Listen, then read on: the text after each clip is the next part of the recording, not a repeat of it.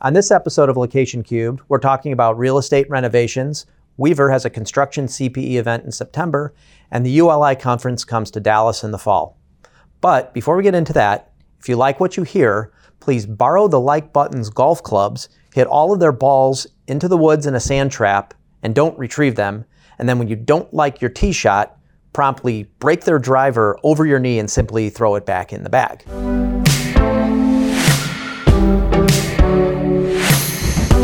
Sitting here on a Friday, Howard, what do you have going on this weekend? Well, thanks for teeing that one up for me, Rob. Um, I actually. Oh, that was so bad. well, it's going to get worse. That was so. That was such a horrible dad pun. I know, but it's going to get worse. I actually have a golf lesson. Um, oh my God, it's even worse now. so my wife and daughter bought me golf lessons for Father's Day. I do know how to play golf. It's just I'm very much out of practice thanks for the day job. And um, I'm wanting, working on getting my game a little bit better so I can be respectable uh, when we play at the partner retreat in late October. Okay, so do you want to hear a quick golf story? Sure. So I've been taking lessons and I've gotten actually pretty good. Now I'm, I'm hitting the ball a lot straighter than I was. My iron shots have improved. So while I was on vacation, my 18 year old son and I decided we were going to go out and just play a quick nine. So I'm hitting my tee shot on about the seventh or eighth hole and is a beautiful drive probably the best shot that I've hit all day. And as I'm as I'm following through, there's a golf cart cutting across our fairway. It was somebody who was went to retrieve their ball, mm-hmm. who had hit into our fairway. So he wasn't playing in front of us. Right. He was playing in front of us, but the hole over. Crosses directly in front of the fairway. And my shot oh, no. is like a BB. And I hit a somebody in a cart, a moving target probably about 250 yards out. You know, we try to do that at the driving range, and I know never we works. Do. so I yell fore, and still I managed to get him in, right in the in the meaty part. But in my defense, it was my tee shot. They're cutting across my That's fairway. Fair. I could never hit that shot again. uh, the, you know, the best part was, so I'm in a foreign country. Um, the person didn't speak English, could not explain to me exactly how or where I had hit them, but did show me I did hit him in, in the meaty. I got him in the flesh, didn't get him in the bones. Everything was. did he have a, go- a golf ball shaped bruise? Oh, I'm sure. I'm sure he's going to. I've but seen that again, before. in my defense, that was my fairway he was cutting across. I don't think he uh, could hear fore in English, so probably didn't understand it was coming his way. True story. Wow. so, anyways, you, are taking your golf lessons, right? Right. Um, but let's talk about uh, some of the other events we yeah, have yeah. coming up. We've got uh, an event in where are we in Midland? In Midland, in late, later part of September. Okay. We're looking at the 21st or the 22nd. Um, by the time you hear this, we'll probably have it defined. And it's going to be a construction CPE event. We're going to have some speakers talking about um, sales tax. We're going to have some speakers talking about uh, construction accounting, and also probably some discussion about maybe M and A valuation. I'll follow that up with a happy hour. Um, really, all of our it's going to be you know focused to construction, but it'll also be offering CPE for those who want CPE. So, you know, anyone in Midland who's our clients or wants to get CPE, welcome to attend. And we have a bigger event coming though, because ULI is coming to Dallas, Correct. and Weaver has a, an opportunity to be a significant part of that. Talk about that. Correct. So basically, you know, you and I are both active members of yep. ULI, and ULI is coming to uh, Dallas in uh, late October for the fall ULI meeting. Urban Land Institute. Correct, Urban Land Institute. yeah, Institute. For those who are not familiar. And so the last time they were here was 2016. Had a great conference. Had probably about six, seven thousand folks show up.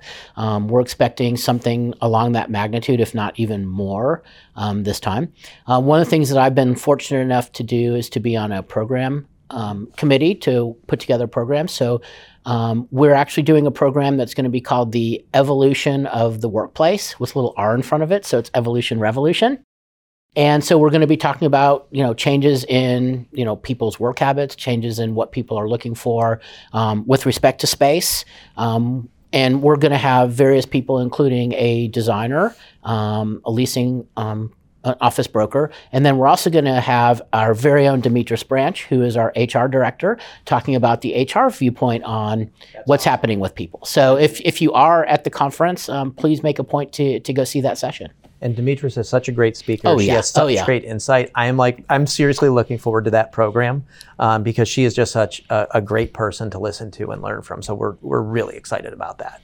Good deal. Let's Good talk deal. about renovation. I know it's on yeah, your mind. Yeah, We've talked yeah. about it a lot. So we haven't, you know, we have a, a few clients that do renovation work. Um, we've got some that take care of multifamily renovation. I mean, that's a really big thing with a lot of our clients. A lot of funds do that.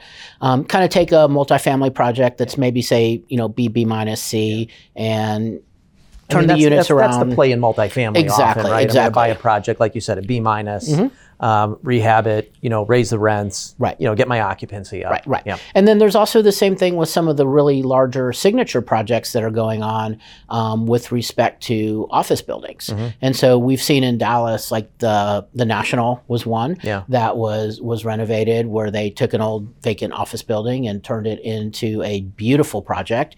I believe hotel, multifamily, Mm-hmm. So that's that's not just renovation. That's some adaptive reuse. An at the adaptive same too. reuse as Yeah, well. yeah. And and so that's just continuing to happen. Um, we're just continuing to see a lot of that in the marketplace from you know from our our fund clients, from our other clients, and just you know reading about that a lot. And and so part of this is you know it seems like there's a lot of still a lot of legs on this Mm-hmm. because of the fact that there's a lot of you know apartments that can be turned around. Mm-hmm. Yeah. There's a lot of office buildings that can be reused, and then we start getting a little bit more creative, kind of like what we had talked about it, in some past episodes. Um, shopping malls, Yeah. um, industrial build, you know, turning retail into industrial Right. or into multifamily. Right. Um, and then you also start thinking about where could we potentially be going with respect to office um, for those people who don't share my optimism about the office market. Not necessarily say a high-rise vacant 50-year-old building downtown, but what about a low-rise office campus? Would that be something that would be usable or, or appropriate to turn into something that's maybe an industrial project or turn it into some type of a multifamily project? But you haven't started to see what a lot of folks talked about. and We covered in some podcasts in detail early in the pandemic. Mm-hmm. You know, were those folks that said office is dead. I will not be. We'll never be in the office again. Right, right. Right. So offices are going to turn into apartments and, and hotels and data centers, and we don't need all this office space. Well, that didn't happen. Right. And if it hasn't happened yet, is that going is, is that going to be a trend at some point? I mean, I don't know. Maybe the jury's still out on it, but It- folks it- are coming back to the office. They're staying in the office. it's not but, dead. But again, it but again, it depends. And like anything in real estate, it's going to be location specific. Yeah. And so you got to look at it from a stand. First off, you got to look at it from a class standpoint. Okay. If you have a Class A office space, you're going to continue to have a Class A office space, and you're going to treat it like that. If you have a Class C office space, you start to ask the question of why is this a Class C or a Class B minus office? Mm-hmm. Is it that because of deferred maintenance? Mm-hmm. Is it that because of lack of attention, which is probably deferred maintenance as well? Or is it potentially that because it's not necessarily the right product for that spot? And I think that's where you start to make that differentiation of saying, if I have an office that's maybe a B minus or a C property because no one wants to be here because it's not the right product for the spot, that's where you start to go, what else could this be? And how does and how does this make more sense as a different property class? but think about what the alternative use is. Let's just take office for a moment, right? And there's no right and wrong answer here, but what's the alternative use? It, it seems like it would be, you know, any of those uses that we mentioned hotel, multifamily, let's say it's some sort of a quasi industrial like a data center or just mixed use of, of everything.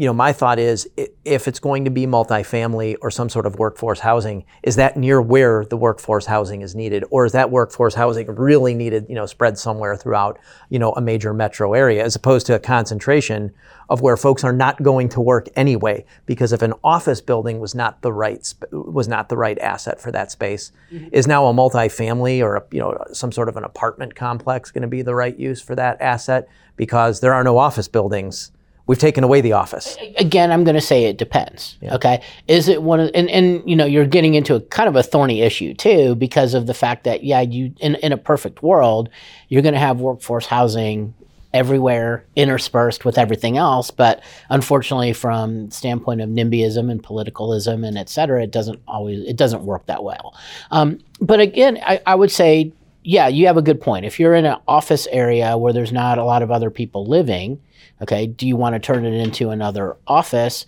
or into an apartment? Maybe not. Would that be a good place for a hotel though? Would that be a good place for a retail center? Okay. If you're dealing with maybe it's in an office, it's an office area or it's an office building that's not working well because maybe there's too much there's not enough other office around or there's not enough retail around, maybe that's where multifamily or workforce housing, um, or as we like to say, attainable housing makes more sense. Um, it really just, you know, it, it really just depends. So, like everything else, it's kind of do you what are you buying, and what's kind of how can you turn this around and, and you know does do, do the do the numbers work? But the important thing is is to kind of say let's not lump this into a well gee we're always going to turn an old office building into a multifamily right. um, you know it's kind of what can we do differently what can we how creative can we be in terms of creating that value on that property by putting something else there and then ultimately how much does it cost to do that right. i mean because you know this stuff can get obviously can get pretty expensive. To go from an office to a retail, that's one thing. Office to industrial, probably even easier. Um, but you know, when you start going into hospitality, you start going into multifamily, you got to do a lot of individual. You know, there's a lot of infrastructure that goes in the property in terms of plumbing, HVAC, et cetera. And I think you have to start to balance that the cost with build just like anything else. Do I build new or rehab? So by the time I acquire the asset, rezone. Maybe it's not a rezoning issue, but mm-hmm. I acquire the asset, have some sort of retitlement process, incur my rehab costs. I'm down out of service for a period of time. Now I'm back in service versus building that asset, right. you know, ground up at, at, at maybe a you know a cheaper price point. Well, and here's where it's going to be interesting as we go as we continue down down the path that we're on is building prices. Yeah. Historically, it has always been easier to knock it down, right. start over. It's always cheaper to build something new. Let me rephrase that. Always has been cheaper to build something new than it has been to renovate. Okay. Until we saw a 300% spike in material prices right. and we can't find so, enough labor. So that becomes the question is if I'm going to build something new, is it going to cost more to build something ground up yeah. than it would be to preserve the existing structure, gut it on the inside and redo it? Is it going to take twice as long to do it because – the subs that would be responsible for helping build new construction aren't as available as maybe the subs who are available to do interior construction sure. or vice versa. Yeah. Okay. So those are some some some factors to consider the the the downtime, the you know the the construction costs uh, and all that. So and then of course obviously the cost of money going up um, to be able to do that as well. So yeah, it's it's potentially a, a, new way of looking at things given the current environment could cause a change in thinking in that regard. Yeah, building new is only expensive if you want to build it out of wood, steel, drywall, or concrete. Concrete, yeah. and have people show up to actually install all that. Otherwise, it's going to be pretty damn exactly, cheap. exactly. But the other part too to think about, especially from an ESG standpoint, is you know the real estate construction industry is notoriously bad from a ESG perspective because it takes a lot of carbon to pour concrete or to make concrete. Um, you know, chopping down trees doesn't help with carbon. Um, and we, as the group, the industry as a whole, are pretty bad about not recycling. You know, you knock it down, you throw it in a landfill. And so, from a an investor, perhaps, or a um, developer, someone who's maybe interested in their ESG metrics, interested in being more green, a renovation could be a much more attractive option from that regard as well, because you're not basically wasting as much you're not wasting a, as nearly as many materials as you are if you're knocking down starting over. And that's about all the time we have. Howard final thoughts on renovations i think it's just a matter of being creative and thinking outside the box and recognizing that what was a traditional renovation or traditional adaptive reuse maybe may look different in the future. And that's all the time we have on location cubed as a reminder if you like what you hear please borrow the like buttons golf clubs hit all of their balls into the woods and into sand traps and don't retrieve them. And when you don't like your tee shot, snap their driver over your knee and just throw it back in the bag and return the clubs. This was Location Cubed.